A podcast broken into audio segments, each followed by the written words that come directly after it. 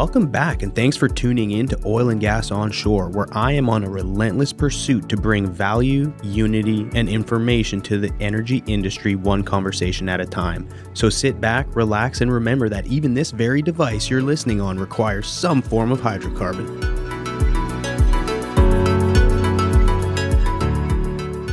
This episode is brought to you by Technip FMC, the company who truly represents the future of energy. And for those who enjoy a nice cold beverage while watching the sunset or simply drinking coffee on the way to work, Technip FMC is giving away a Yeti tumbler to one lucky winner. All you have to do is click the link in the show notes and enter your information for a chance to win.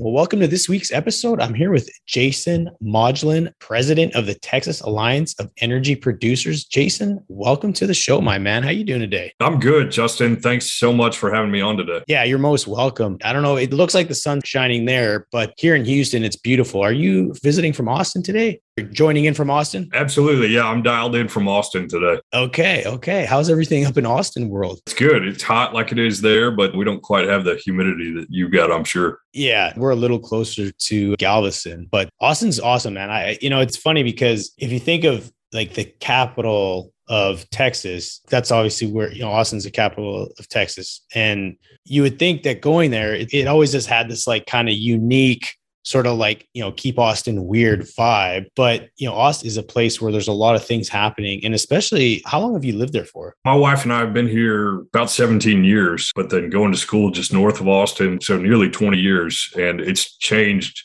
significantly over that time. Lots of growth, lots of new high rises and buildings downtown. I mean, it's it's a completely different city from when we first got here. Do you like it more or less, or kind of indifferent than what it used to be? Because there's been a lot of people that have moved to Austin that probably may surprise people, I guess, if you will. I like it less. If okay. I can find a way to get somewhere else, but still do my job at the Texas Capitol and the Railroad Commission, uh, I would find a way. But that's kind of where it keeps me. Well, you know, come one, come all. There's enough land for everybody here. That's right. well, uh, a big shout out to Chris Oshik for looping you into this. I originally had reached out to Chris and he got connected to me through a gentleman here in Houston and I feel like someone with your role has probably had plenty of, of, experience with public speaking. So this should be a piece of cake for you. But have you been on a podcast before? I have done some podcasts before and then. Do kind of a regular radio program with some folks out of San Antonio. So do quite a bit of online recording and okay. public speaking. Well, I felt like I was with someone with a good amount of experience. And so now's an opportunity. Shameless plug. What's the radio thing? Sure. It's, it's called In the Oil Patch Radio Show with Kym Bolado and David Blackman. Uh, you might know David from Forbes magazine, uh, really okay. great commenter out there. He's got Shale magazine as well. And so uh, just great, timely information that they're putting out. And so I enjoy looping in with them about once a month, answering questions from folks, calling in. It's a great little program. That's great. Well, what we'll do is afterwards, I'll get the link and I'll put the link in the show notes. That way, if anyone's interested to tune in, they can click the link and follow along. I, just, I think that's great. I think the more content and the more we can communicate through these types of platforms is critical. And, and we'll talk a little bit about the challenges and perhaps why later on. But again, I commend you for that. Spending time and doing that and educating folks, I think, is extremely important. So, again, Thanks for yeah. what you're doing on that. I mean, so often we're speaking to ourselves. We're talking to petroleum engineers or we're talking to landmen, but that information is not getting out wider. And so yeah. you really have a platform to make sure that people that aren't necessarily in oil and gas are hearing this critical information. And then hopefully it's spreading. Yeah. Well, let's stay on this topic then. I mean, I've always preached that. And, and that's one thing that kind of drives me nuts oftentimes is we're so good at beating our own chest and telling everyone, and I'm speaking in generalities here, but we're so good at saying, hey, we're the best. You need us. Screw everyone else. Everyone else doesn't know what they're talking about, but it's you know all within the circle of trust within our oil and gas community. But I just find that that's that's not conducive to like ultimately bringing people together to provide reliable, abundant energy and affordable energy to people, whether it's in the US and everywhere else. But for instance, uh, I went to, and I'm not going to name the summit because I, I don't want to put anyone out there, but you know, it's a bunch of oil and gas folks.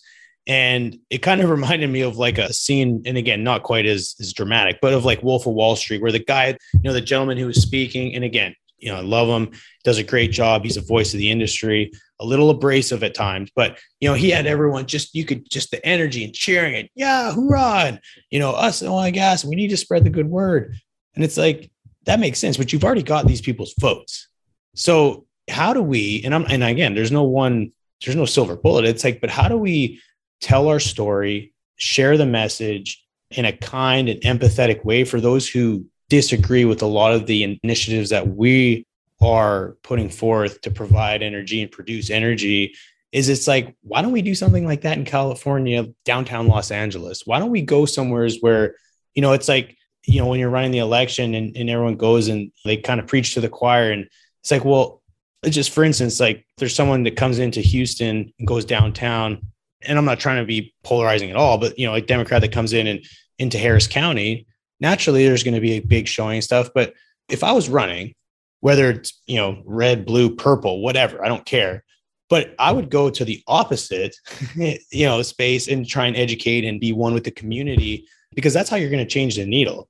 But a lot of times we go in with vinegar and we try and pour that on everybody instead of going in with honey. I mean, and attracting, you know, the bees and say, hey, let's work together. So bringing it back to kind of full circle here is like, what is with the the Texas Alliance of Energy Producers and even yourself, why do you think we always do such a good job of preaching to the choir, but we have such a hard time of perhaps building trust amongst the community of those who don't particularly like oil and gas? I think we've been able to rely on a on an older model where we just plugged jobs, we plugged taxes that were paid in to the state and the federal government, and we relied on that to really attract people to supporting oil and gas. I think we took it for granted, frankly, that people would see what we see, which is that over 80% of our energy needs are, are met with oil and gas and other types of fossil fuels that it's so critical to our modern life that it should just be taken that we took it for granted.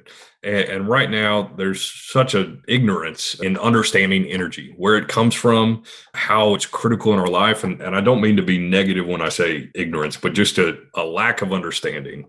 And there's clear roles for newer types of technology solar or wind or batteries but there's also kind of the key components that we need to power our economy. And we haven't quite bridged that gap. You were mentioning two folks that support lower emissions, support jobs, support doing it cleaner, and embracing innovation.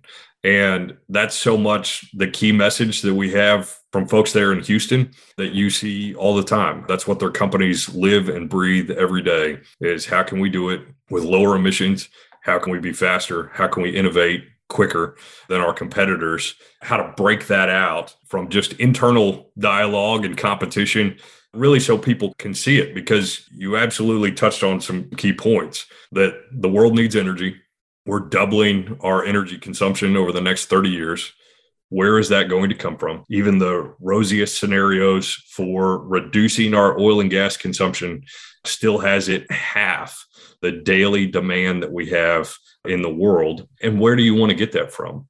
And just apples to apples, comparing the United States and other countries, we have lower emissions. We have labor standards here. We have other checks on whether it's investor security that you don't have in the rest of the world. And so, wouldn't a prudent Republican, Democrat, whoever, we need to produce it here? We need to find solutions for producing energy here in the United States.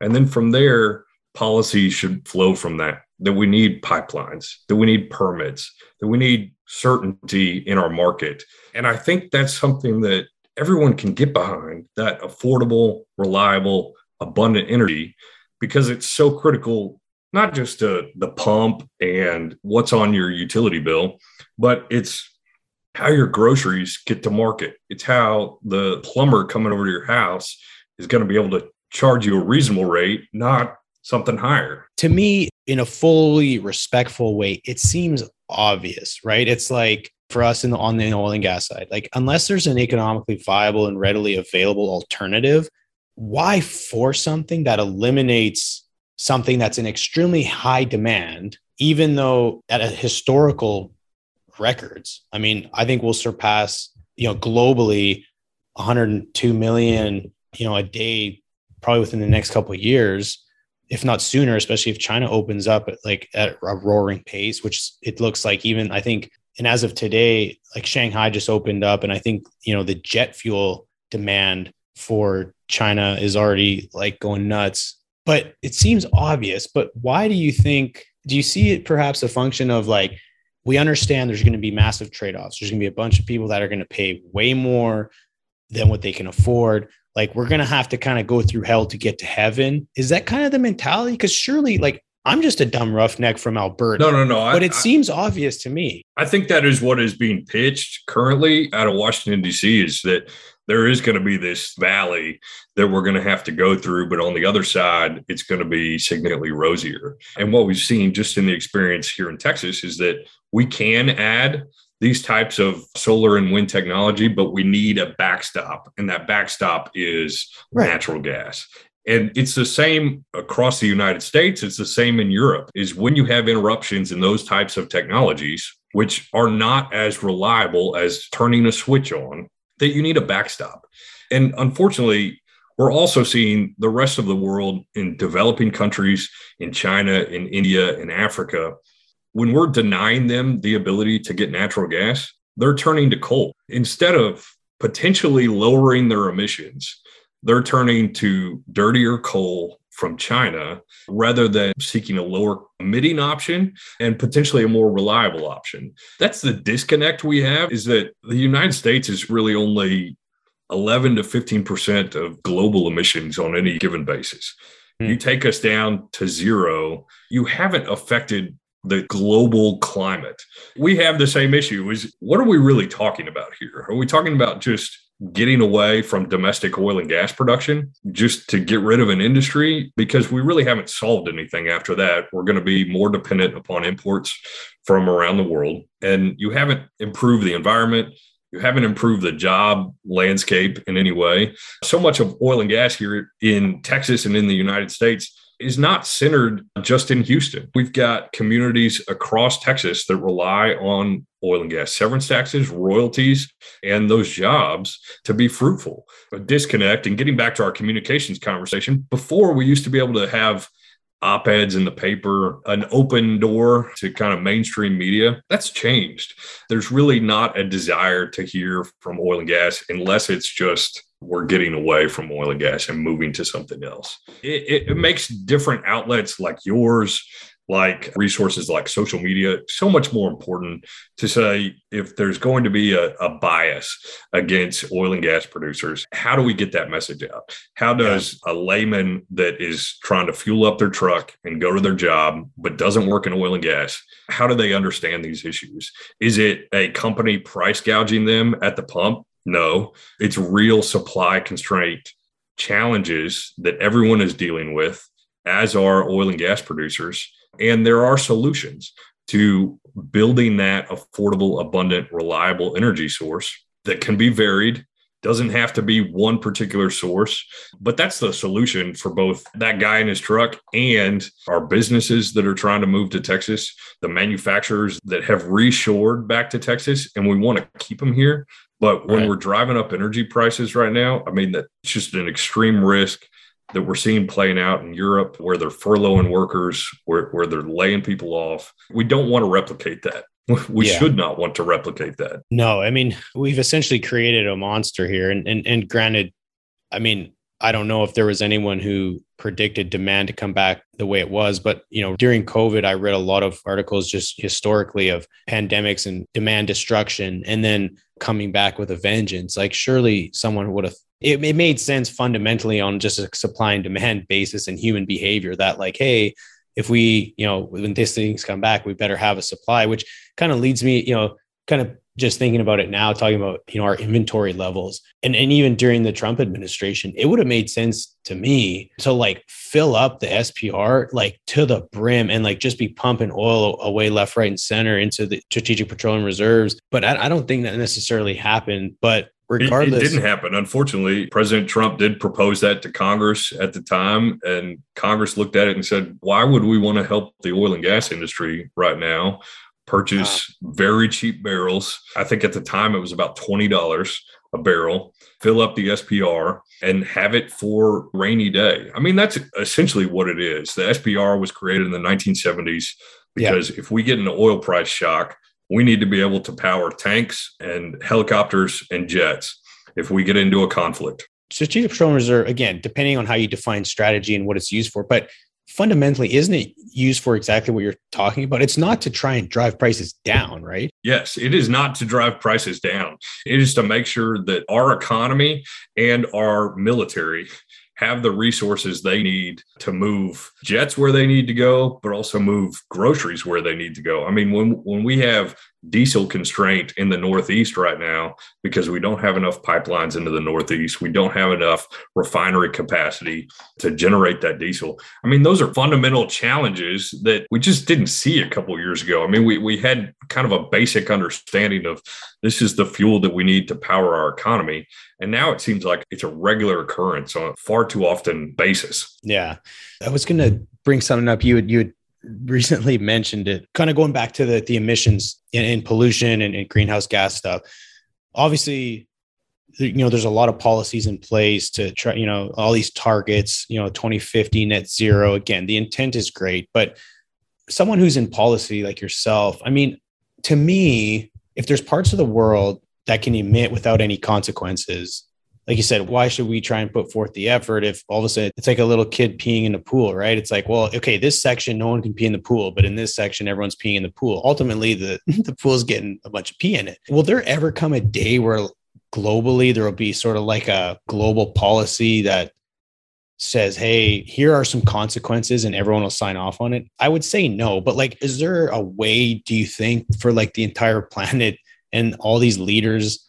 Of these economies, both OECD, non OECD, to come together and, and align themselves. Because I feel like unless the whole entire planet comes together and the leaders that can dictate and influence behaviors in the private sector, the public sectors, won't we just be playing this tug of war for the rest of eternity? Europe is kind of implementing a border adjustment tax, very much focused on methane emissions. I think that has been interrupted somewhat by the Ukraine Russia war. And a lot of the conversation at both Paris and Copenhagen was about how to potentially harm those economies that rely heavier on uh, dirtier fuels.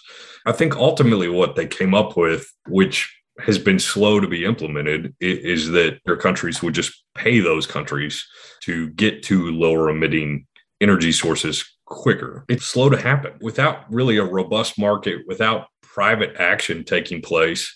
You don't see the quite the reforms that that we've had here in the United States. So, for example, with low cost natural gas, thanks to horizontal drilling and hydraulic fracturing, we were able to quadruple the amount of natural gas that the United States produces over the last decade. I mean, a little bit before that, but I mean, essentially over the last 11 years. Yeah. And so with that, the power industry said, why are we buying this coal? Let's switch to lower cost natural gas and up that. And just that simple switch, which is not simple in any way, but I mean, going yeah. from coal to natural gas lowered emissions in the electricity sector by 70%. It took us from our emissions in 2010 down to 1990s levels, sometimes even below that. You took 20 years off the board for growth. I mean, we continued to grow in terms of population, in terms of businesses that are, are very hungry for power. But that simple switch was the largest greening initiative that has been anywhere in the world. I mean, it, it's a remarkable achievement brought by oil and gas. And yeah. again, not to be partisan, but you would think that leaders in DC would say, let's embrace that. I mean, it's jobs here in the US. How do we export that to other countries? Right. And I would say, you know, to, to that point, though, you know, we've had record levels of LNG export, which is great. They're hoping for more, but the reality is you just can't build out infrastructure on a flip of a dime. I mean, these LNG liquefaction plants. I just call them trains. It's just easier to say train than it yeah. is liquefaction. Yeah. Right. Exactly. Yeah. Again, this stuff takes time. It takes, it's very capital intensive, but they're building a bunch of LNG facilities to, to increase export capacity, which is great. Right. Do you see, I mean, do you see the natural gas markets continue to evolve the way they are? And do you see, from a policy perspective, that favors that industry? Or do you feel like it's going to come to a headwind here, you know, as things continuously evolve and just more, I guess, initiatives to green? I try to listen to both sides, right? Of like anti oil and gas, pro oil and gas to really draw my own conclusions. But there's arguments too that on the natural gas side, like it's not as quote unquote clean is what people say. Again, I'm not a scientist. I don't have the data to support that, but there are arguments to say, well, it's not actually as clean as what you think. Now, again, up for debate, I'm sure. But do you see the US continuing to evolve in the natural gas markets to, you know, to be global leaders in that space? Yes, absolutely. First of all, you, are absolutely right. LNG facilities will continue to grow. Thankfully, President Biden did greenlight two new trains to come online. I think one in Texas and one in Louisiana. That'll bring our daily capacity somewhere from 11 BCF a day up to about 13 BCF a day. We continue to build out pipelines into Mexico. It's been challenging with the current administration there, but we're going to continue to see that grow. I think I saw estimates today of about 9 BCF a day with the opportunity to, to get into Mexico.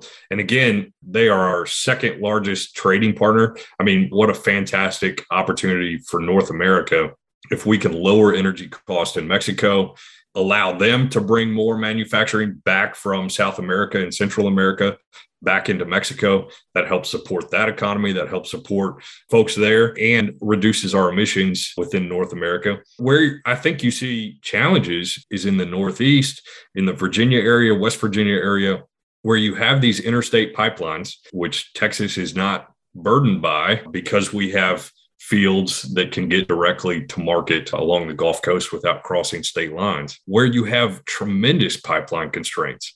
I mean, when the Northeast, particularly New York, Boston area, is challenged with not enough heating oil, not enough natural gas, they rely on Trinidad and Tobago. Several years ago, it was Russia to bring in shipments of LNG. And when you start to compare globally, we are seeing improvements, significant improvements here in the United States to lower emissions. Part of the reason is that we have a very active NGO community here. We have a tremendous number of environmental activists here in the in the United States. What is NGO? Uh, non-government organizations that push. I mean, that are launching their own satellites, that are out in the field monitoring this. We don't have that in other countries. We certainly don't have that in Russia. Some of the comparisons that you see globally is that a Texas barrel of oil is 62% lower emitting than a barrel from Russia. Again, just that apples to apples comparison. If I'm an environmentalist, if I want to lower emissions, I want to go to a barrel of oil from Texas before I look elsewhere around the world. Now, I know they want to continue to move on to other things, but that's a reality right now. Is that we have 100 million barrels of oil demand every day. It's going to grow to 102. We don't have China back up and going. We don't have jet fuel back up and going on, on the demand side. That's going to even be higher here in a few years. And we've introduced some pretty big constraints. Now, Russia can't go west, they've got to look east. They've got to look south. And so that's the developing world, right? That's India, that's China. That's where we want to be competing. And so, you know, hopefully policymakers will kind of see that bigger picture that you were talking about is, is how do we think globally about lowering emissions? And presumably then that prioritizes Permian Basin, Gulf of Mexico, Haynesville, Eagleford, Bakken, these areas where we've been able to drive down emissions significantly from innovation, from help from our environmental activists putting pressure on that, but also from just the constant desire to be better in this industry.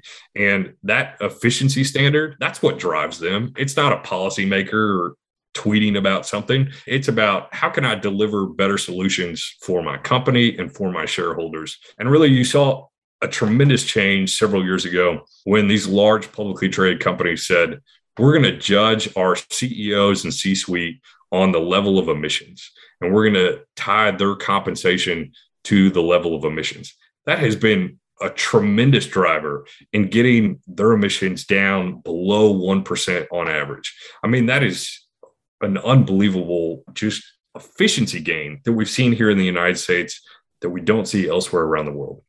That's a great point. And a lot of what's driving it too is the investment community. I mean, you saw over the course of the few years, a lot of these huge institutions either divesting or saying, hey, unless you have a solid roadmap on your sustainability efforts, like we're pulling out. And a lot of them did. For us and on the oil and gas side, again, do we could we be doing better? Yes ultimately we're in business to create value for shareholders and that means profits. So let's not you know let's not pretend like money doesn't mean anything because it's the driver. But the cost of capital is well it was historically pretty low over the last few years. Now it's going up obviously with interest rates but you know companies are being rewarded on their efforts. And if you can reduce your cost of capital to implement some changes for the right reasons you should be doing it anyways but there's incentive there too. But again it's it's a lot of it is driven by the investment community. And so, you know, again, whether it's policy or investment, I think regardless, I'm in the weeds. I work for an oil field service company. I see it day in and day out. I go to drilling rigs. I was pretty much raised on a drilling rig. We have come so far on gaining efficiencies and doing our job, you know, doing more with less and really like there's so much, especially on the large publicly traded companies, which, you know, I work with, our company works with quite a few of them, and I work directly for one of them. A lot of the meetings and conversations are had is like, how do we reduce diesel consumption? How do we reduce water consumption? How do we get trucks off the road? How do we get less people driving to the rig and, you know, tune from their house? Let's create remote ops centers so people can do their job from the office instead of going out and burning up fuel and putting their putting their health in, uh, at risk. And so the efforts are being made, but unless you're in the weeds, you you just read the headlines and then you draw conclusions based off of what you read and then apply it to very complex problems which no one really knows the complexity of all this. At least i i don't know anyone who does. No I, I haven't met anyone either. And i mean i'm constantly learning new things in this space. My background really from the political side kind of learning battle oil and gas through actions at the legislature and then over at the Railroad Commission. And, and really, it's it's remarkable the pace of change and just trying to keep up with it on the outside and now at a trade association to just wrap my arms around it. It's difficult sometimes. And so that is some of the delivery to lawmakers is look this is constant innovation. And so the best thing for you to do is to provide some certainty to provide some goals and certainly this industry can hit it if it's reducing freshwater demand. It's incredible how fast that occurred with the fracking technology. I mean, you had to have pristine, clean water 10 years ago going down hole. That's not the case today. I mean, they're able to take brackish, they're able to take recycled water and put it down hole. I mean, thanks to the service industry for thinking quickly on how can we fix these challenges. You had to have Wisconsin white sand. It, it was just perfect purity sand. It only came from one place in, in the United States. Now you're able to scoop right directly in the Permian Basin. You're lowering uh, your transportation costs and you're still able to see the level of production continue to rise. It, it's a remarkable story of just how to overcome. And frankly, it's what's been happening for the last 100 plus years here in the United States in this industry. That's why I'm so excited about Texas Alliance of Energy Producers. So we represent smaller guys. We certainly have a lot of the big guys that support us, but our mission is to support family run operations and small oil and gas businesses in the state of Texas who have a long track record of working in communities across Texas, smaller communities, Graham and Abernathy and Wichita Falls and Abilene. And that's the strength that they brought over the last 120 years here in Texas they love what they're doing. They love passing on the business to their family. And Texas is so unique in that, that, that we have multi generations of businesses that have been able to thrive here because both an environment and a, a government that supports what they're doing. And we don't want to lose that. So your forum and others are critical to making sure that people see how important it is to the state of Texas, how important it is to rural communities across Texas. There are a lot of jobs in Houston, there are a lot of jobs in Midland, but you talk about five to 10 jobs in some of these smaller communities. That's that's critical. I mean, that keeps things moving. That keeps the school district being able to pay their teachers. Those types of opportunities we need to make sure still exist, both here in Texas, but also in the United States that was going to be one of my questions is to kind of outline what exactly the Texas Alliance of Energy Producers does. So I'm curious more on a personal level, Jason, how did you or I guess where did you grow up and, and at what point did you dive into a career of, you know, doing policy and being in public affairs and, and really more on like the governmental side of things? Got the politics bug pretty early on in high school, wanted to work around politics eventually worked at the Texas legislature. So, why did you want to work in politics? I don't know what initially drove it. I mean, exciting opportunities, seeing big changes occur, whether it was the Berlin Wall falling or just the tremendous excitement. A kid growing up in the 80s in Texas, in Houston, and we had James Baker and, and, George H.W. Bush. I mean, just the hometown heroes that were really yeah. so instrumental and kind of shaping global politics. And that's where I thought I wanted to do international politics and went to school for political science and just kind of fell in love with with the Texas political process. Did a couple of internships and didn't want to leave. Didn't want to go to, to Washington, D.C. And, and spend time there. Worked for the Texas legislature, worked for some great state leaders at the Ag Department and then at the Railroad Commission and really kind of got that bug for staying in politics. And then I worked for a gentleman out of San Angelo area, state representative, and he was tasked with being the energy resources chairman. And so that kind of became my new role is to learn more about oil and gas. And this was right after Denton, a city in North Texas, had imposed a fracking ban and really a, a tremendous challenge for the development of North Texas and how that potentially was going to spread to other jurisdictions in Texas. And so we quickly worked with the new attorney general and other folks in, in the industry to kind of craft a balance of what's the appropriate role for the state, what's the appropriate role for cities to regulate oil and gas. And it's it, has been a tremendous bill, House Bill 40. It's coming up on 10 years now of really stabilizing the industry, excuse me, 2015. So, so we're almost up on eight years. And that was so critical to making sure that there was a stable regulatory environment, that cities knew what their role was, and that oil and gas and mineral owners had some certainty into how the state was going to be developed if there was overlap on the surface. And so from there, just a bunch of other policy issues whether it was how the state has dealt with seismicity or how we've really had a modernization at the Railroad Commission over the last 10 years, adapting rules to unconventional fields, adapting how operators work now. They work remotely, they work from the field, they work from a Toughbook.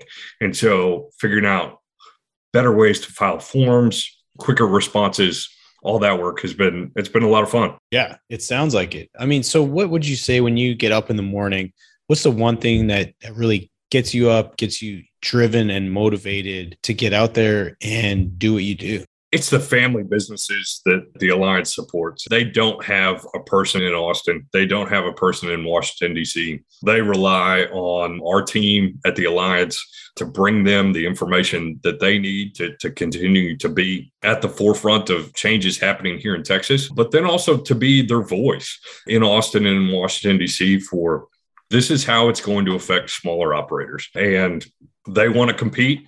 They want to have just as many opportunities as the big guys. And so that's what drives me is an opportunity to speak for all operators in Texas, but particularly small businesses. Okay. It's I kind of refer them as like the underdogs. You know what I mean? Is is they're at the wrath of all the craziness that goes on. They don't necessarily get on the spotlight, but they're subject to you know all the policy and, and, rules and regulations just like everyone else i commend you and, and the rest of the, the, team to just doing what you're doing being a voice and, and helping and and ultimately doing it out of the goodness of your guys' hearts. And again i think it's just it's important for everyone to feel like they have a seat at the table to voice their concerns you know whether it's regardless of what it is. But i just yeah again i, I think it's good. And i had never heard of the texas alliance uh, of energy producers but you guys, and before we started going, you mentioned there's some resources that you guys also have on your website, right? Could you share a few of those? Because I think it's interesting to know that you do offer some good resources and information for just the general population. Yeah, Justin. So, one, our social media is kind of where we keep up with most of our items Texas Alliance of Energy Producers, Twitter, Facebook, that sort of thing. But our website, texasalliance.org, We've put up a number of operator surveys, whether it's on major constraints that they're seeing in Washington, major supply chain issues that they're experiencing. We've identified steel availability as kind of a big constraint right now that hopefully policy changes will help to spur some new steel here in the United States. We also have daily price information that we make available free for both mineral owners and producers so that they can see different markets around the state, what people are paying on a daily basis, and comparing that with kind of the NYMEX so that operators can see what's happening. And then for our members, we kind of tabulate all of that. We generate a, an economic analysis called the Texas Petro Index, which has tracked the health of the Texas oil and gas for the last nearly 20 years. And so really shows the ups and downs and the, and the ebbs and flows of the industry. And so we try to provide that information both to operator, but then also to the layman and the mineral owner so that they can see the health and the opportunity in this industry. Yeah, no, I just actually popped it open. I was just looking at it. Yeah, there's a ton of tabs and, and, just good information and resources. I like that too. The the 2022 Pulse of the Oil Patch Survey, like tons of good information in there. I encourage anyone out there who's listening that's interested, you can visit texasalliance.org. I'll put the link in the show notes. But cruise around. You know, looks like you guys are pretty active on. It looks like Twitter, perhaps. And it's something that I always preach pretty heavily, especially on LinkedIn, is just you know content, content, content, and it's to communicate your message you have to be where all the attention is. And right now arguably it's it's online. It's on your phones. It's podcasting. I think i read the stat this morning. It's like 50 it's a 52 minutes of commute back and forth for the average american. I mean that's a lot of windshield time. And so i'm big on podcasting and audio youtube obviously a lot of people will use youtube and just pop it open and listen to the audio but the more we can spread the message, just regardless of what information it is, it's so important. And so it looks like you guys do a good job of getting out there. And because, yeah, you may have the best information in the world, but unless you're getting in front of eyeballs, or into the into the ears of people it does you no good yeah that's like production i mean without the pipelines without the ports uh it, it make no makes no difference you can drill all day uh you can't yeah. get it to market That's a good analogy, man. I like that. Jason, this has been a great conversation. I certainly respect your time. But before we do log off, I, I do want to close out with with a question. I normally ask it towards the beginning, but we kind of kick things off in a different, well, just in a great direction, actually. But do you have any core beliefs that you've changed your mind over the last couple years? And this could be related to energy, policy, personal views.